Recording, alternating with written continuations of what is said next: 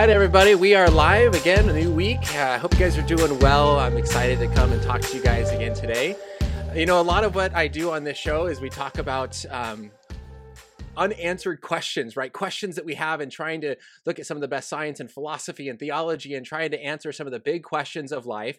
Uh, but a new book has come out by Dr. Jeff Myers talking about unquestioned answers and actually looking at some of the Christian cliches, some of the phrases that we very quickly say and maybe are true in some sense, uh, but maybe not as deep as we want to go. And so we're going to be looking at some of these Christian cliches that we can sometimes or maybe rethink, and then look at the biblical truths behind that. And so joining me to do that today is the author, Dr. Jeff Myers. Jeff, thanks for coming on. Hey, Ryan. Yeah, great to be with you. Yeah, absolutely. And the, for those of you who don't know, Dr. Jeff is the president of Summit Ministries.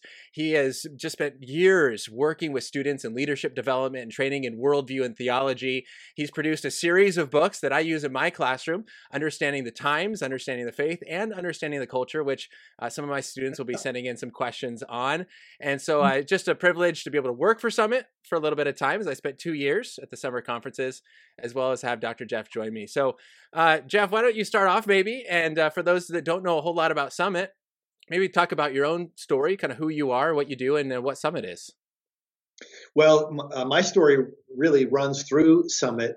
I attended Summit Ministries as a student. The uh, the, the story is this: that uh, when I was 17 years of age, I had, and I tell the story in Unquestioned Answers. I had decided that I was going to graduate from high school and graduate from church at the same time. So my parents, wanting to have an influence on my life, said uh, decided that they would send me to Summit Ministries. I met Dr. David Noebel when I arrived there, and I said to him, "I hope you have a lot of answers because I have a lot of questions." Yeah. And he didn't say, "Hey, look, kid, don't worry about it," or "We we got all the answers." He didn't say, hey, look, man, uh, you're pretty arrogant for a 17 year old, but I was. uh, he said, at Summit, we aren't afraid of questions. And, and that set me on a journey of exploration. I realized that it was okay to ask hard questions and to look for answers. That that Christianity wasn't just Sunday morning from nine to twelve, and unless there's a potluck afterward, it was 24 hours a day, seven days a week, 365 days a year. And that I needed to think through what a biblical worldview was in all of the key areas of life. And we, in Summit Ministries, we study 10 theology, philosophy, ethics, biology, psychology, sociology, law, politics, economics, and history.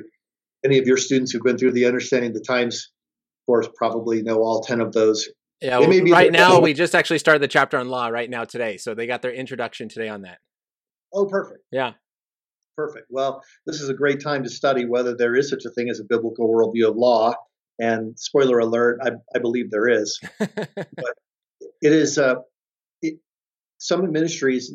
It's I really ironic given where I came from that I now have the privilege of being the president of Summit Ministries. But our mission is to equip and support the rising generation to embrace God's truth and to champion biblical or biblical worldview. Yeah. So our students are moving into key areas of influence. They're in entertainment, they're in politics, they're in the military, they're in business, and they're in medicine, they're in science, and all kinds of key areas of life. Yeah, that's awesome. You know, and even in lecture today, and what you talked about is the biblical idea and the Christian worldview regarding law. Is that chapter talks about this this balance of laws kind of restrict our freedom in a sense and are for protection, but then there can possibly go too far where there's too much protection and not freedom. And I think that's what you see kind of the debate right now with the coronavirus and the quarantine is how much should we be restricted in order to protect people and maybe hurt the economy or how much do we open things up and put people's lives at risk but also you know not you know trying to do what we've been created to do and be in relationship. And so absolutely the biblical worldview applies to so much and and the issues that we're facing even kind of today so, you know, what I want to kind of focus on in, in today is kind of really quick, kind of uh, looking at Summit, and what you guys have planned this summer, as well as, as I mentioned, you know, my students being in your classes, giving them maybe an opportunity. Some of them are going to send in some questions that we can look at, and then getting to your book, uh, Unquestioned Answers. So, um, I know there's a lot of un man, it's things that we are not sure of right now. So can you kind of give any update of, of what happens with Summit over the summer, maybe generally? And then do you have uh, some plans on what's kind of happening this summer of what how you're going to move forward? And then also I saw that there's a Summit virtual this summer that's kind of going on. So kind of what what what's kind of in the works this summer for Summit Ministries? Summit Ministries, the main thing we do, the, the biggest impact thing that we do, is a two week long course of study for students 16 to 25 years of age, where we bring together top Christian thought leaders. This was the program that you were that you were helping to produce. Yeah. And these top Christian thought leaders give lectures, they answer questions, they do open forums, they sit with students in meal times, and then students form their own community of people who are wanting to be thoughtful believers. So it really weaves together truth and relationship. If you don't have the ability to gather in person, what do you do? So that's been obviously our staff's primary concern. Uh, we decided when the the outset of the coronavirus quarantine that if any of our programs would be canceled, then we would, if there was a chance that any of them would be canceled, then we would go ahead with the development of Summit Virtual. Okay. Summit Virtual is it, it it doesn't matter where you are in the world. It doesn't matter how many people come to it. It is a live, interactive, five day program where you get to interact with these world changing uh, leaders, best selling authors, uh, experts in all kinds of different areas. We'll get to have live updates from celebrities and from you know from the corridors of power in Washington D.C. And the students who attend the summit virtual, but by it's uh, the cost is four hundred and ninety seven dollars. They rec- they'll receive as part of that tuition cost three college credits, which wow. is an eighteen dollar value all by itself. Yeah. So we really we look at that and think, in many ways, this opportunity is even if our, our programs aren't canceled, it looks like at least one of them will be. Okay. But if others are, it, we won't miss a beat. We'll be able to still connect people through Summit Virtual, and it's it's fun. I was just I was just with our team today, and we were we were test, testing it, and it is hysterical the things that they have come up with to to make it very personal and fun and interactive. And it's just I, it's it's all going to be a surprise. I won't just read I won't reveal any of it here, but it's unbelievable things that they have managed to produce from concept to testing in three weeks of a brand new program for Summit Ministries. So, yeah. um, in many ways, the coronavirus forced us to be innovative, and, and that's how we've responded. Yeah, well, that's incredible.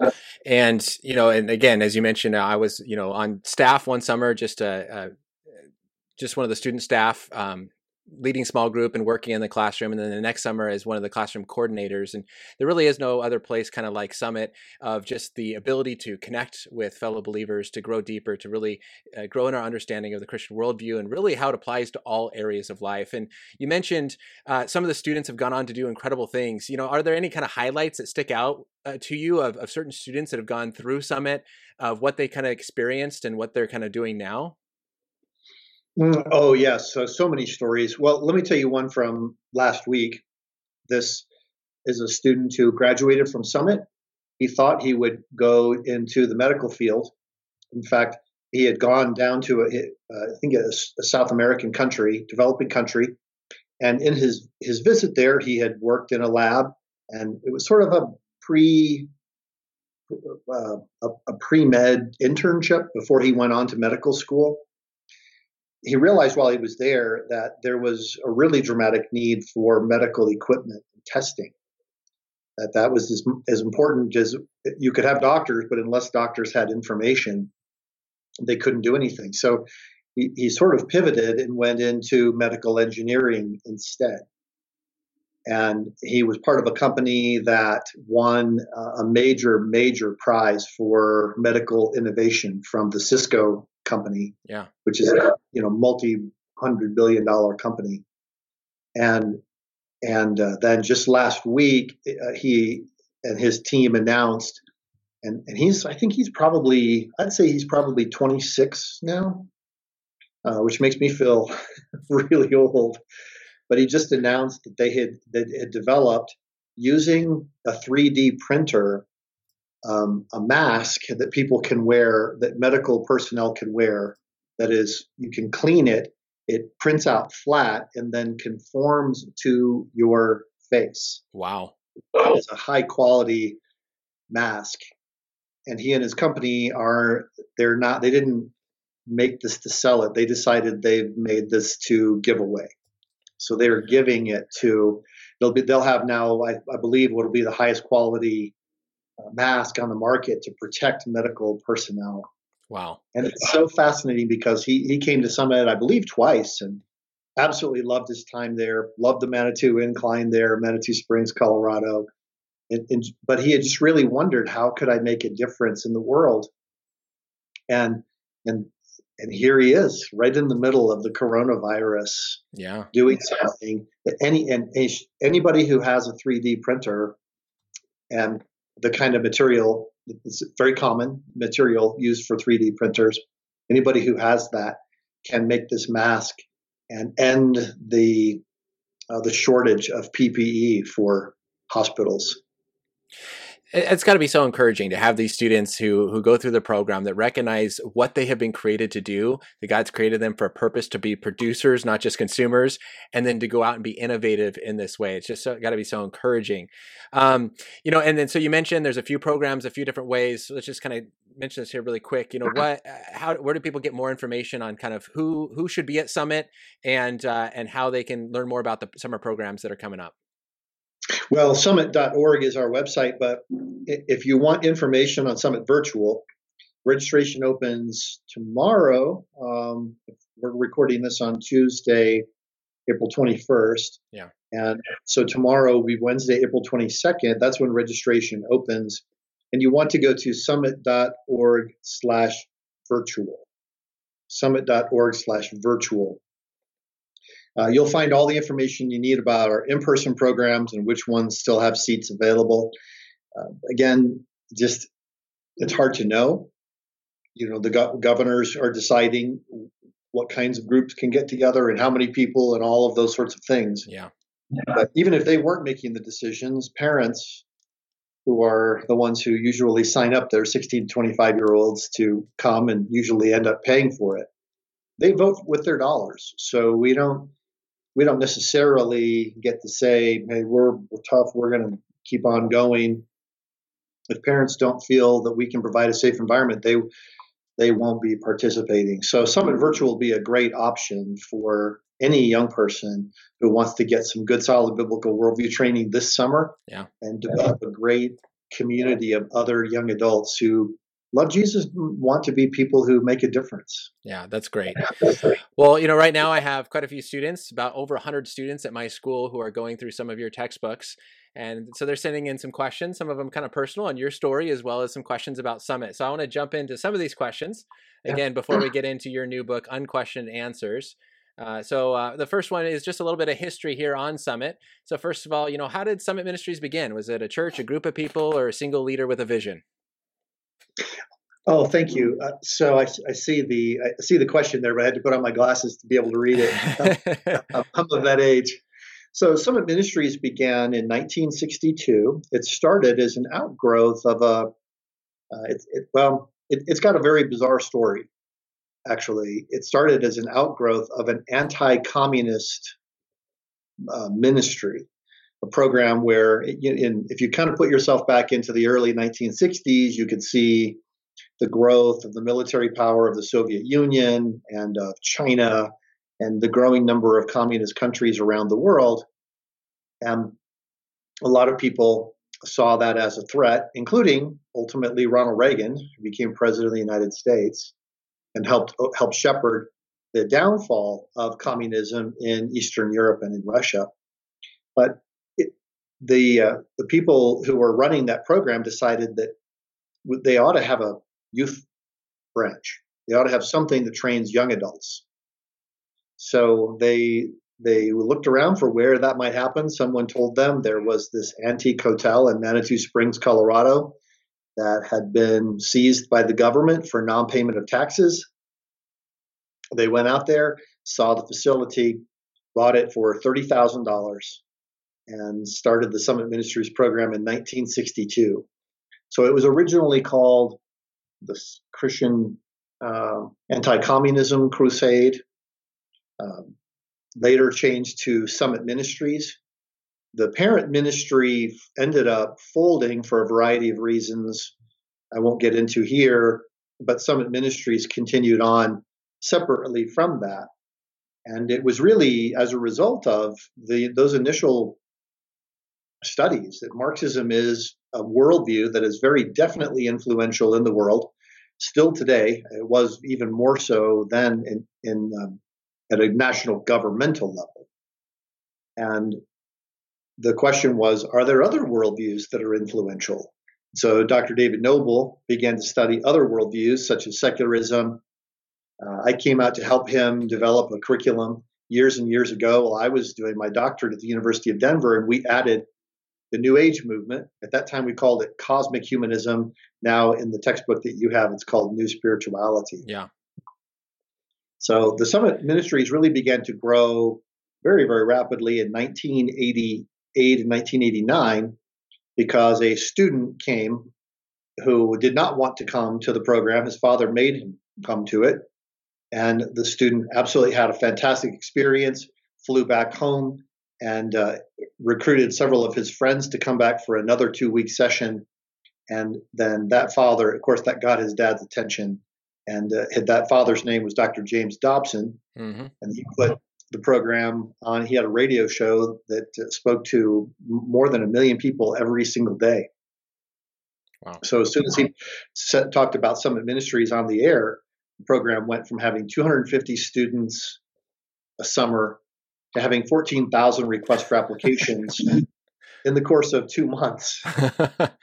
So it, it's just been it's been crazy ever since. I yeah. came back to help David Noebel shortly after that, and then finished my graduate degree and went on to become a professor and start several businesses. And it was my privilege to come back almost nine years ago, eight and a half years ago. Yeah to become the president at, at his retirement. Yeah.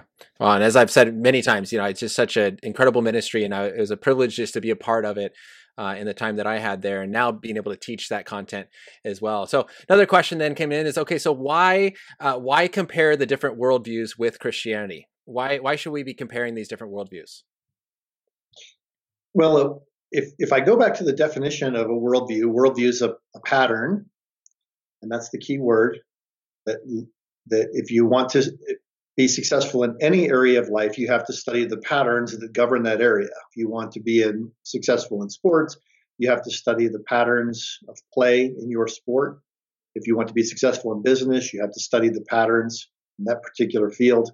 If you want to be successful in the world of ideas, you also recognize that ideas flow in patterns. So I defined a worldview as a set of uh, pattern of ideas, beliefs, convictions and habits that help us make sense of God, the world, and our relationship to God and the world. If it's true that these that ideas do flow in patterns, and we can discern that those ideas flow in patterns, then what used to be incomprehensible can become comprehensible to us. If you, the, one of the examples I use in the book is being at the Bodleian Library. I love being a, a you know, a member of the Bodleian Library, but it is a little overwhelming. If you go to the Bodleian Library and there, you know, there are five million books and six million associated artifacts, and if you if you want to start thinking how many ideas are in five million books, you realize uh, there's just this is overwhelming. I could never handle this. But you don't have to understand all of the ideas in all of those books you can, as the Apostle Paul said, take every thought captive to the obedience of Christ if you begin to understand the patterns of biblical thinking versus the patterns of the world's thinking. So the reason we need to compare the world, compare worldviews, is that uh, the biblical worldview, which I believe is based on the Bible, which is God's revelation to their, we have revelation through nature, of course, but we have special revelation from God in Scripture. And we need to understand that these other patterns of ideas, these other worldviews, are counterfeits to that true worldview. That's how I, I view it. That's how I teach it. If you understand that the other ideas are counterfeits, you realize when a false worldview uh, makes some kind of a claim, it doesn't automatically mean that everything about that claim is false. When you say that a worldview is a counterfeit worldview, you're saying that it's an imitation of a Christian worldview that intends to defraud people by passing itself off as the original. You know, secularists will say, stop paying attention to Christians. Our understanding of what a human being is, our understanding of what is wrong with us as human beings, our understanding of the solutions uh, is what you should be paying attention to, not a biblical Christian worldview. And I think that's a tragedy. When that happens, it's a tragedy for cultures and it's a tragedy for individual people. So if we if we want to be successful in taking every thought captive to the obedience of Christ and understanding God's will and bringing blessing to the nations of the earth, then we need to understand what we're up against. Yeah. As well as what we're for. And that's good. It's just having an understanding. It's not, you know, necessarily just to attack, but it's like, how can we better manage and maneuver? And that's kind of Greg Koukl's book on tactics is maneuvering and having conversations and, and having a good understanding and showing that we care enough about the person to know what they believe and what they think. Now, right one thing that you do mention in your new book, Unquestioned Answers, and the cliches that come up is the cliche, you know, God is good all the time, and all the time God is good. And now, you know, for those watching who've grown up in the church, it's probably one that they've heard more than most.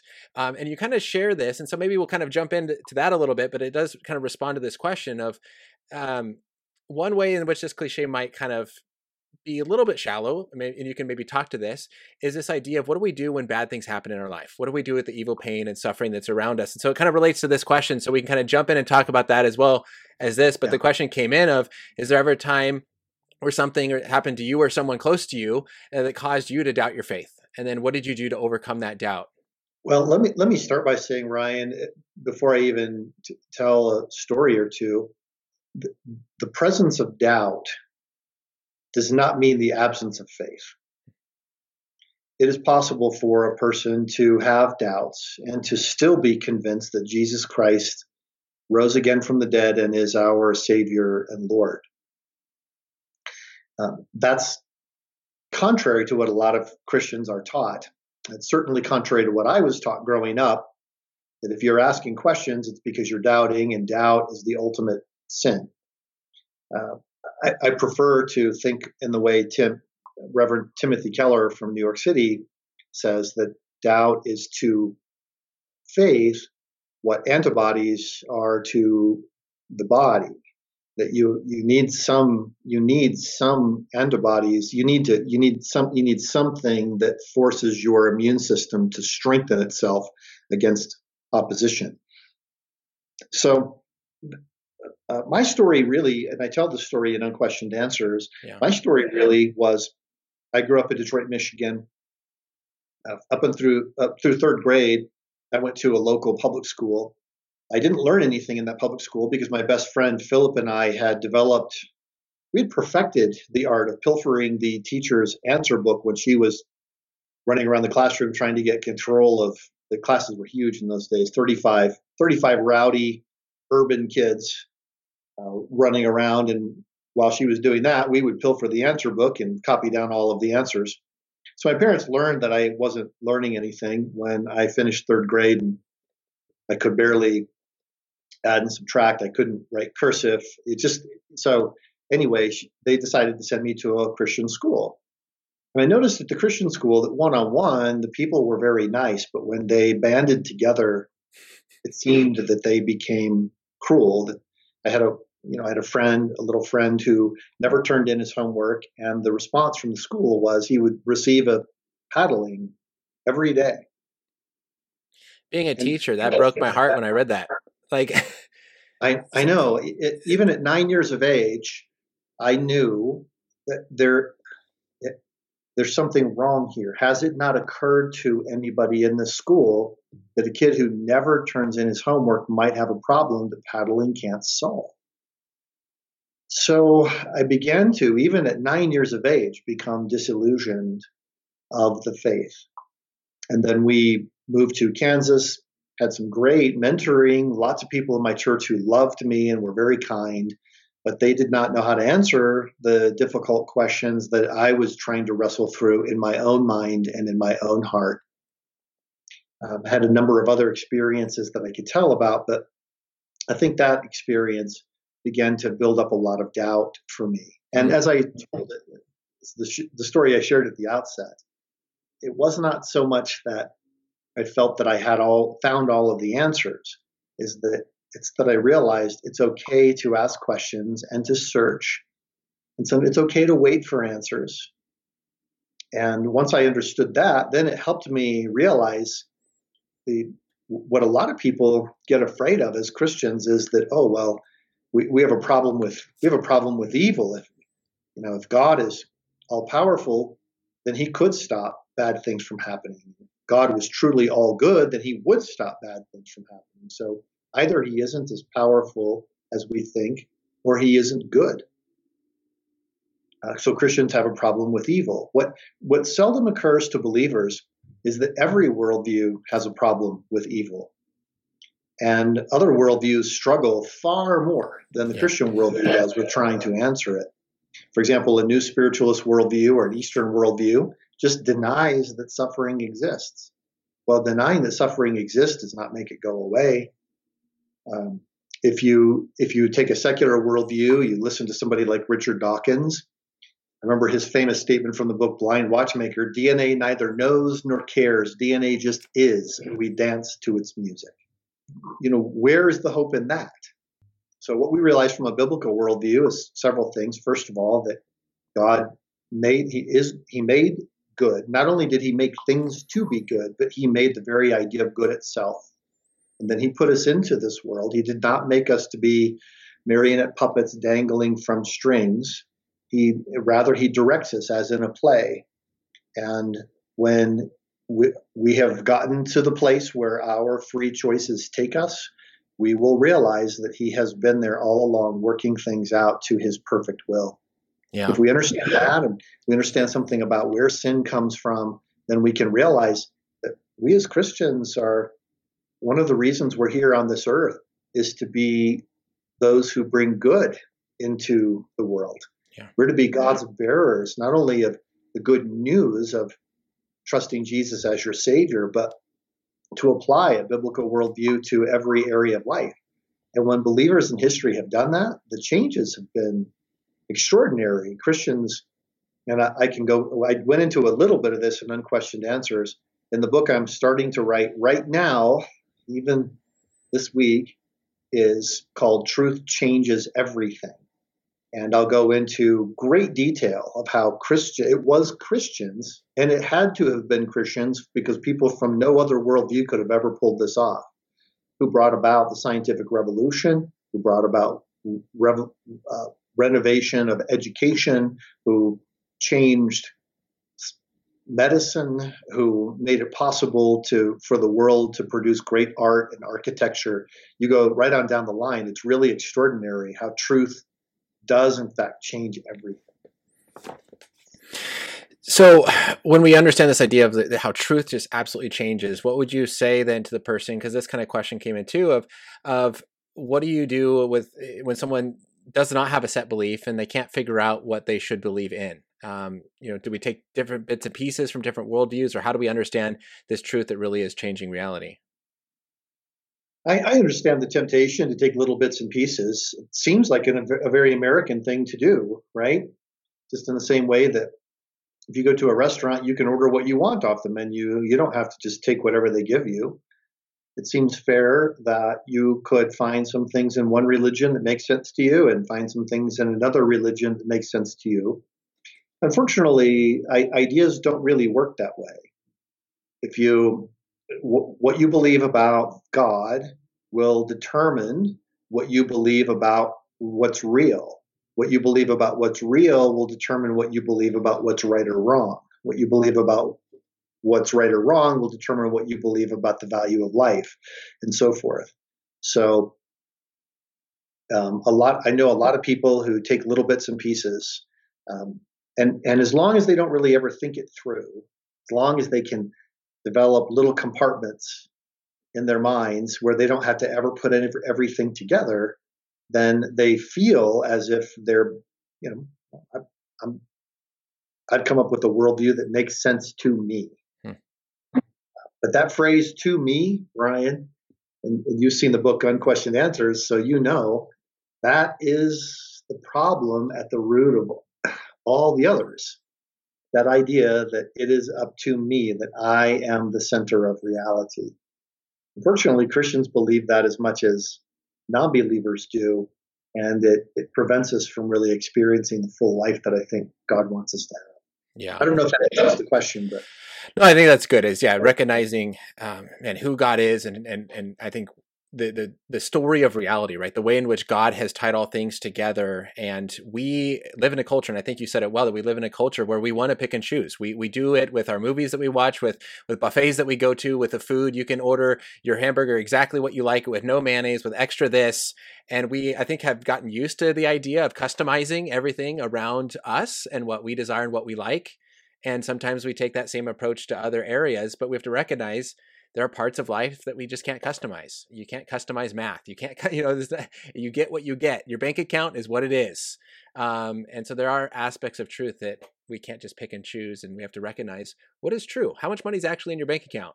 Doesn't just change based on what you like or what you don't like. That's good. Um, what would you say then is? Oh, sorry, go for it. Oh, I was just going to add to that that I think the people I know who are most settled and successful in life are not those who imagine a world that they want and try to pretend that it exists. They're the ones who acknowledge what's really happening and then try to be wise and discerning yeah. inside of that. So maybe we'll address one more question here and then kind of jump into the content of your book and address more as they come up if they relate but uh, when did you realize that you had enough answers to believe in christ I don't know. I'm I'm hoping it'll happen here sometime in the next few years. uh, I don't. I, I want to challenge the. I think it's a great question, but I want to cause us to just pause and think a little bit about the, the premise of it. I don't believe that we need to be 100% convinced in order to act intelligently in any area of life. Somebody who says they're 100% convinced in my experience, is usually someone who stopped thinking and they only pay attention to evidence that fits their pre existing convictions. And that is a little bit worrisome to me because it, people like that, when they when something happens that doesn't fit into their belief system and there's no possible way to explain it away, uh, they collapse it, it can be a crushing blow. So I think it's better if we acknowledge that this side of eternity, there will always be things we don't know. The Apostle Paul says we see as though through a glass darkly. Yeah. I can't see, we don't even see the full reflection of what it is that God has created. And God has not seen fit to give us answers to every single question that we ask. Mm-hmm. You know, we in the Bible, and by the way, this is not true of other religious books, but the Bible includes books and significant passages where people outright question God and say, Why do the wicked prosper? When will the suffering ever end? The whole book of Job, which I, I tease my students a little bit. I say, if any of you become Bible translators, you need to retitle the book of Job, God, what the heck? because it, because Job is a very, seems like a very pleasant man, and he was a just man. Scripture admits that. And in the middle of all of his suffering, he's not even really, I mean, he's kind of upset, but he's not belligerent.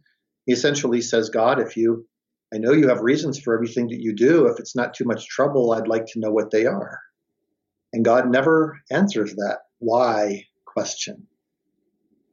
So I do think it is it's all right if we go through life and we don't have answers to all of our questions, but having trust in God in the middle of that is is the answer. That's where peace and comes from, and that's where the ability comes from to turn the corner. Everybody else hoards, we share. Everybody else runs away from trouble, we run toward it. Everybody else diminishes the significance of what it means to be human, and we want to increase uh, people's understanding of that. Yeah. So Christians in history make the biggest difference when they have the opportunity to go the opposite direction of where fear and panic and self trust would lead everybody else to go. Yeah, and I think that relates so much to what Tyler Ellis in my last live stream commented on is that he was uh, working with a person who had so many questions. She goes, I'll never get these all answered. And he said, write them all down. And after doing it, prioritize them as being the most important. You could never become yeah. a Christian unless these are answered. And then as she went through the list of the most important questions, I think he said about number five or six, when she finally went, you know, I could be, I could follow God and, and never have an answer to this question. And realizing of her hundreds of questions, only five really took her away from a relationship with God. And then the rest are ones that she can continue to pursue and, and look into after, you know, trusting in God. That's just so important of recognizing we're never going to be a place where we have everything answered. Yes, so, that's right. Now, again, so we talk about at the beginning, there's a lot of unanswered questions, but as your book talks about, there are some unquestioned answers. So, answers that people give, that Christians give uh, very uh, maybe quickly, little cliches that we hold on to. Uh, so, kind of jumping into your book, um, why have you written this book, looking at some of the cliches and rethinking these cliches that Christians often use? Uh, my friend David Eaton helped me with the title because it was, came from a conversation we had one day where he he said, you know, a lot of people have unanswered questions, and but he said, I'm I'm really also concerned about all of the people who have unquestioned answers. Hmm. And I thought that was so perfect. I asked him if I could use it as the title of my book, and he agreed to graciously uh, agreed to let me do that. But the idea of an unquestioned answer is these are these are the cliches that we say that stop us from thinking and keep our faith at a shallow level. So I when I explained the concept to my team, we wrote down a whole bunch of them. We had our instructors comment on them. We had I, our list was 15 of our on, on-site staff, and then there were a whole bunch more other than that and and we ended up choosing 10 that we could work with. And and i chose chose these 10 for mainly because i thought this is kind of this is kind of an opportunity to develop a sneaky catechism.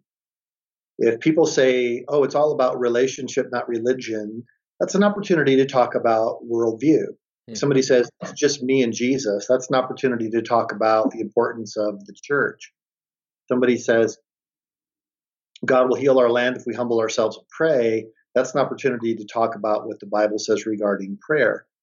If somebody says, God said it, I believe it, that settles it for me, that's an opportunity to talk about how we really know that the Bible is true. So, right on down the line, it ended up that we had a really neat way of putting together uh, some, some teaching that's biblical and solid on 10 key areas of the Christian faith that, but starting with cliches that we should set aside. In some cases, they're wrong, they're flat out wrong. In other cases, they just aren't the best way. They're just not something you want to lead with yeah. because it's too, so would you questions big and too deep. Yeah. So would you actually recommend not using any of the 10 that you've listed in the book?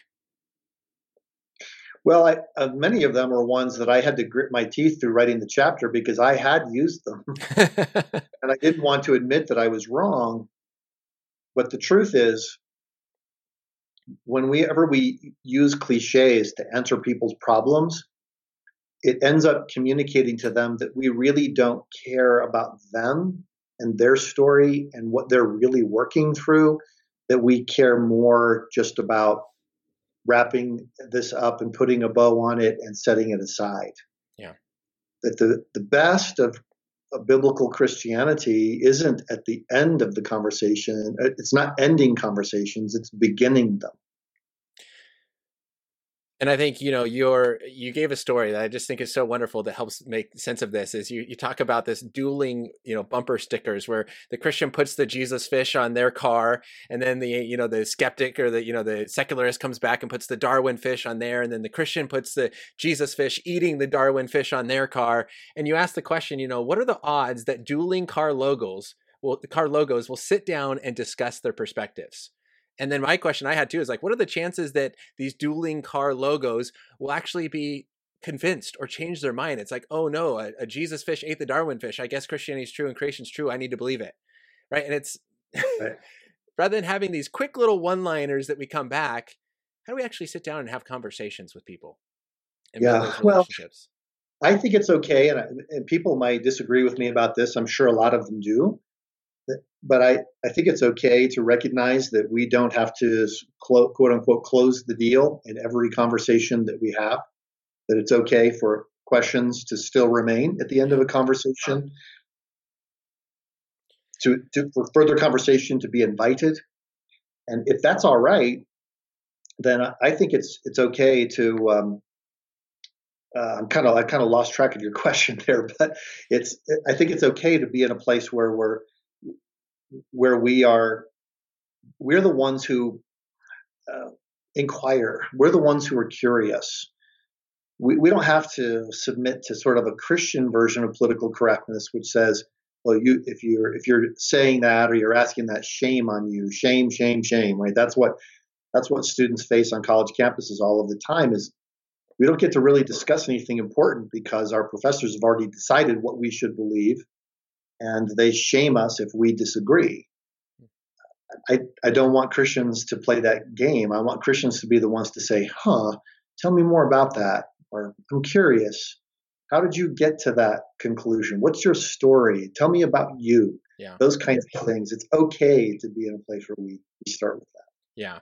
So yeah. you already answered the first part of this question, but the second part really relates to what you just said is, you know, how do we actually make friends or do you actually make friends with those who hold to different worldviews and learn from them? And then maybe how would you go about doing this uh, in person?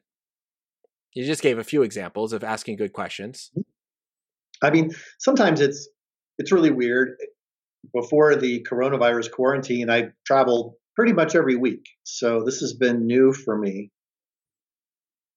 But traveling, you meet lots of people, lots of different situations. So every week I would be in several different Uber rides, having conversations with people. I, I just try to be open to having conversations, just be open to discussing and asking questions of people. But I've even in my town, I, I now our ministry is located in Manitou Springs, Colorado, which I don't know if any viewers have been there, but it's a little hippie town right at the foot of Pikes Peak. Beautiful. It is a beautiful little town, and people are very friendly, but they're also very, say, shall we say, far left. Uh, somebody asked me, I bet Bernie Sanders was very popular in your town. And I, I had to tell them, oh no, Bernie Sanders is far too conservative for my neighbors to consider voting for him. so it's pretty, it's, it's pretty out there. You're far more likely to see Buddhist prayer flags flying from front porches than you are see to see American flags flying from front porches, as an example. So I had a lot of opportunities and have had many, many opportunities to spend time with people and, and talk about beliefs. But one thing I do is I, I listen and I ask questions. So sitting at one of my son's soccer games, chatting with a mom, she was she's very committed to a new age worldview and was sharing the, all of the breakthroughs that she had had through recent meditation techniques that she had learned. And I just kept asking, hey, tell me more about that. I'm curious. How does that work? Well, at one point, just because she's you know, she's a person, she's polite, she realizes I don't want to dominate this conversation. So she just turned to me and said, How do you see all of this? So I offered up a quick prayer and I said, I I am firmly convinced that God is not a force, but is a person. And she said, Really? Why do you say that? I said, Well, because I understand this to be true of God from Scripture, and I gave a little bit of the gospel presentation. She said, Well, if if God is a person, do you do you talk to him? And I said, Yes. she asked, Well, how do you do that? And I said, Well, I talk to God through prayer. But then at the moment we were having this conversation, I was going through a really difficult period. And sorry, I wasn't, I didn't, I don't hide that. I try to live as vulnerably as I know how. And I, I said, at least that's how it's supposed to work in theory. But I said, I just, right now, I said, when I pray, I just don't feel like God is hearing me. Hmm. And uh, Ryan, at that very moment, another woman came and sat right in between the two of us. We looked at her and realized she'd been crying. We asked, "What's wrong?" She said, "I don't want to talk about it. I just had some very bad news, family family news." And this other lady, the new ager, put her hand on the shoulder of this newcomer and said, It's going to be okay. Jeff will pray for you. And then she said, And he's very good at that. All I could think of was, Did we just have the same conversation? Because what I remember of the conversation is ex- expressing frustration that I didn't feel that I was communicating with God. Hmm. But to her, that was the kind of vulnerability. She didn't need someone to say, I guarantee you 100% that you are wrong and I am right. Yeah. What she needed was to hear somebody who is sincere and and it has strong beliefs, but also recognizes that there are tough things that need to be answered. And that invited a conversation, invited a friendship, rather than shutting down the conversation or making it feel like I've got that YouTube moment where the so and so watch so and so absolutely crush so and so and leave them speechless kind of moment. Oh, I was going to title this video Dr. Jeff Myers crushes Christian memes in all capital. yeah. Oh, that's so good. And that's obviously what we want, right? And, we want a dialogue. We want to build relationships. We want to come alongside people. And, and you mentioned in your book you know how sometimes these these question unquestioned answers have a dark side that they're they make us vulnerable or they disillusion us they produce shame not change in people uh, they shut down vital discussion and then they even sometimes turn people away from truth and i think that's a good example uh, of that of how that sometimes it just it, it's very shallow and you know it's not producing the conversations and the relationships that often we want.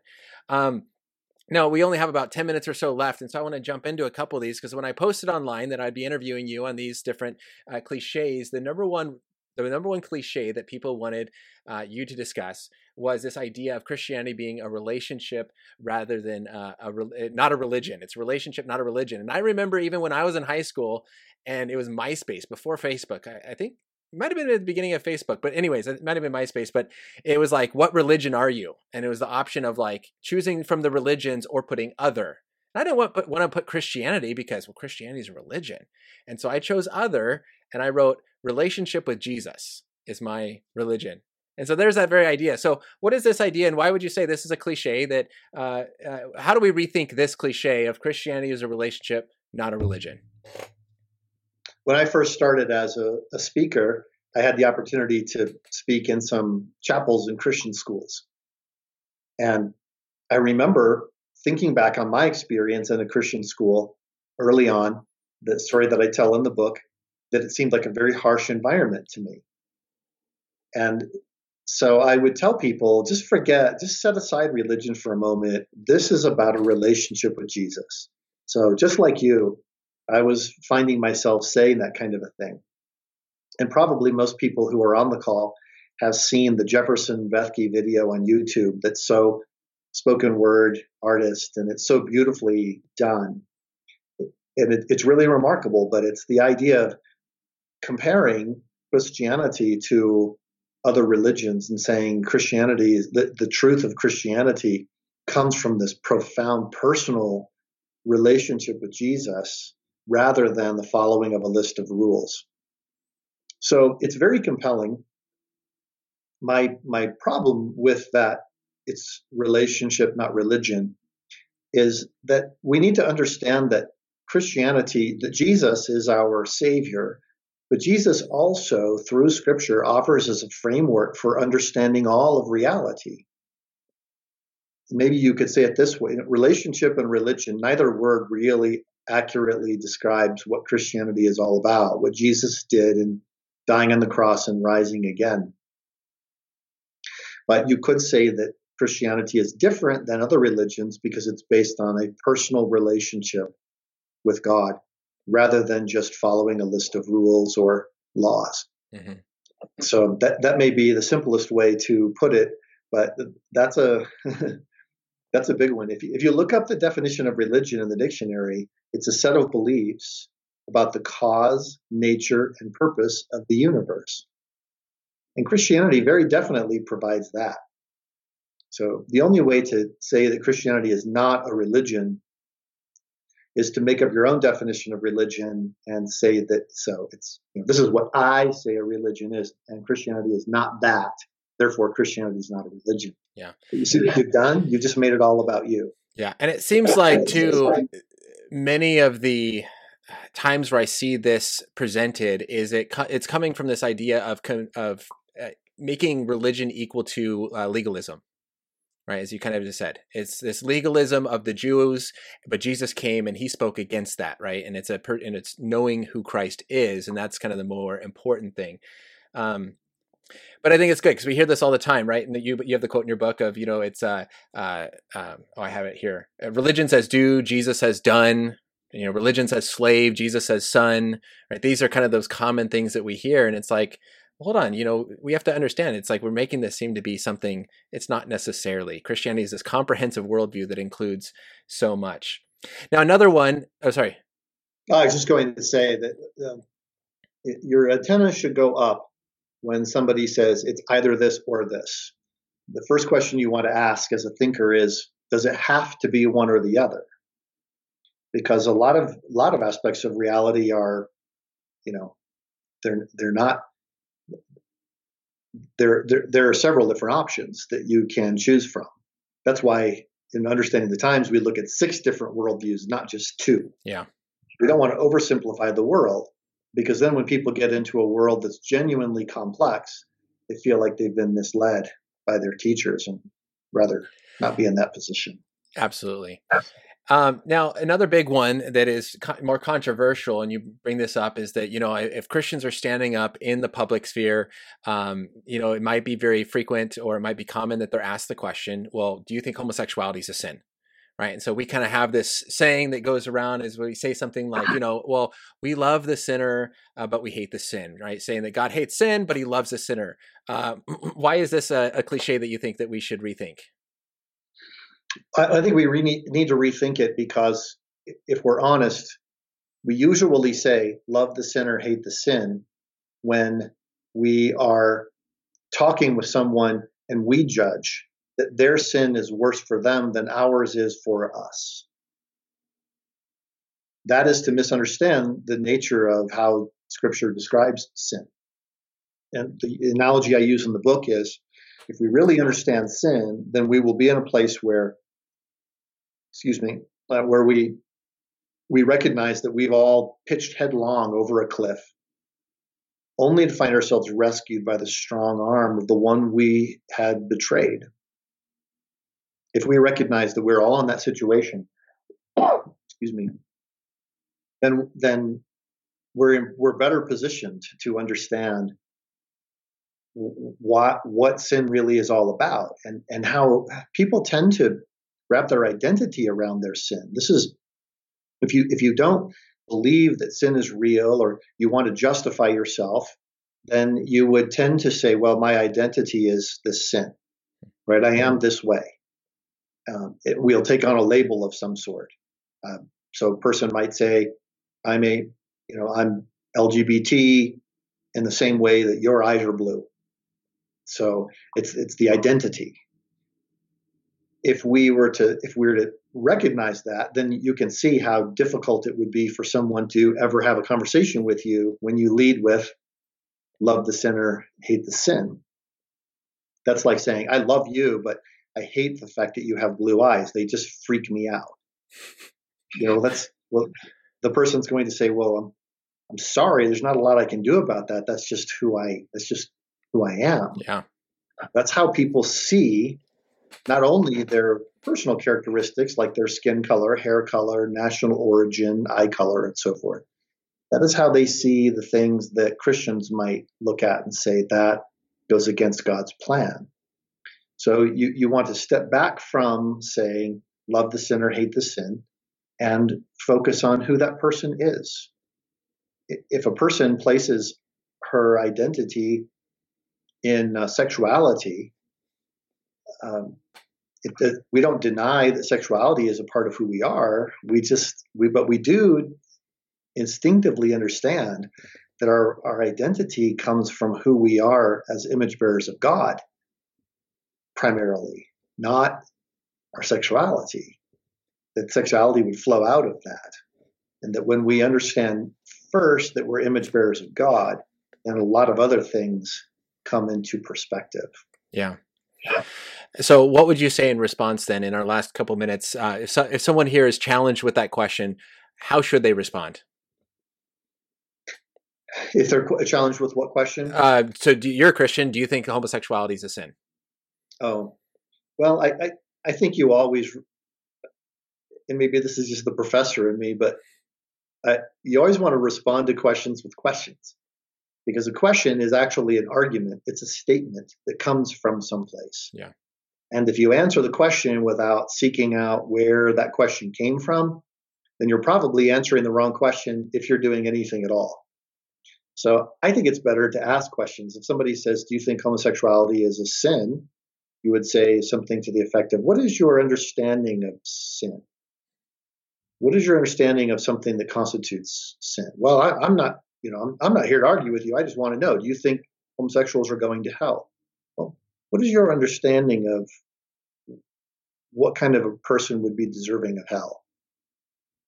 And what you what you will find is one of two things happens. Well, I, either this person will say, I, I haven't really thought it through that much. Uh, I'm not really sure. Or uh, stop asking me questions, just answer mine, which is usually a person who, it, you know, they're doing they're doing back to Christians what Christians often get accused of doing, which is trying to shut the conversation down rather than open it. Yeah. And it usually happens in media interviews. I think it's best to to uh, get back to the heart of the matter and, and say, well, you know, what what do you mean by sin? You know, where did that question even come from? Why is that important for you to ask that? That's so good. Well, man, we are out of time. I wish we could continue on, eh, but I, again, encourage those who are listening to go out and grab your book, Unquestioned Answers, as you cover these at much more depth, but also other ones. And one I wanted to talk about, but we ran out of time of this idea of, hey, if we uh, if we pray and and uh, then God will heal our lands if we humble ourselves. And why isn't He healing us from the coronavirus? Hey, that's another big question that you can get the book and check out. So, Dr. Jeff, thank you again so much for taking this time out of your day and uh, joining us for this discussion. Thanks, Ryan. Great to be with you. Take care, man. Absolutely. Thank you. And again, for those listening and watching, as always, just again, check out all the links below the, uh, to find out all the information for Dr. Jeff Myers uh, so you can know how to connect with him. And then subscribe and follow on social media for the interviews coming up. Next week is the interview with Dr. Clay Jones on his book, Immortality How the Fear of Death Drives Us. So, with that, I'm going to sign off.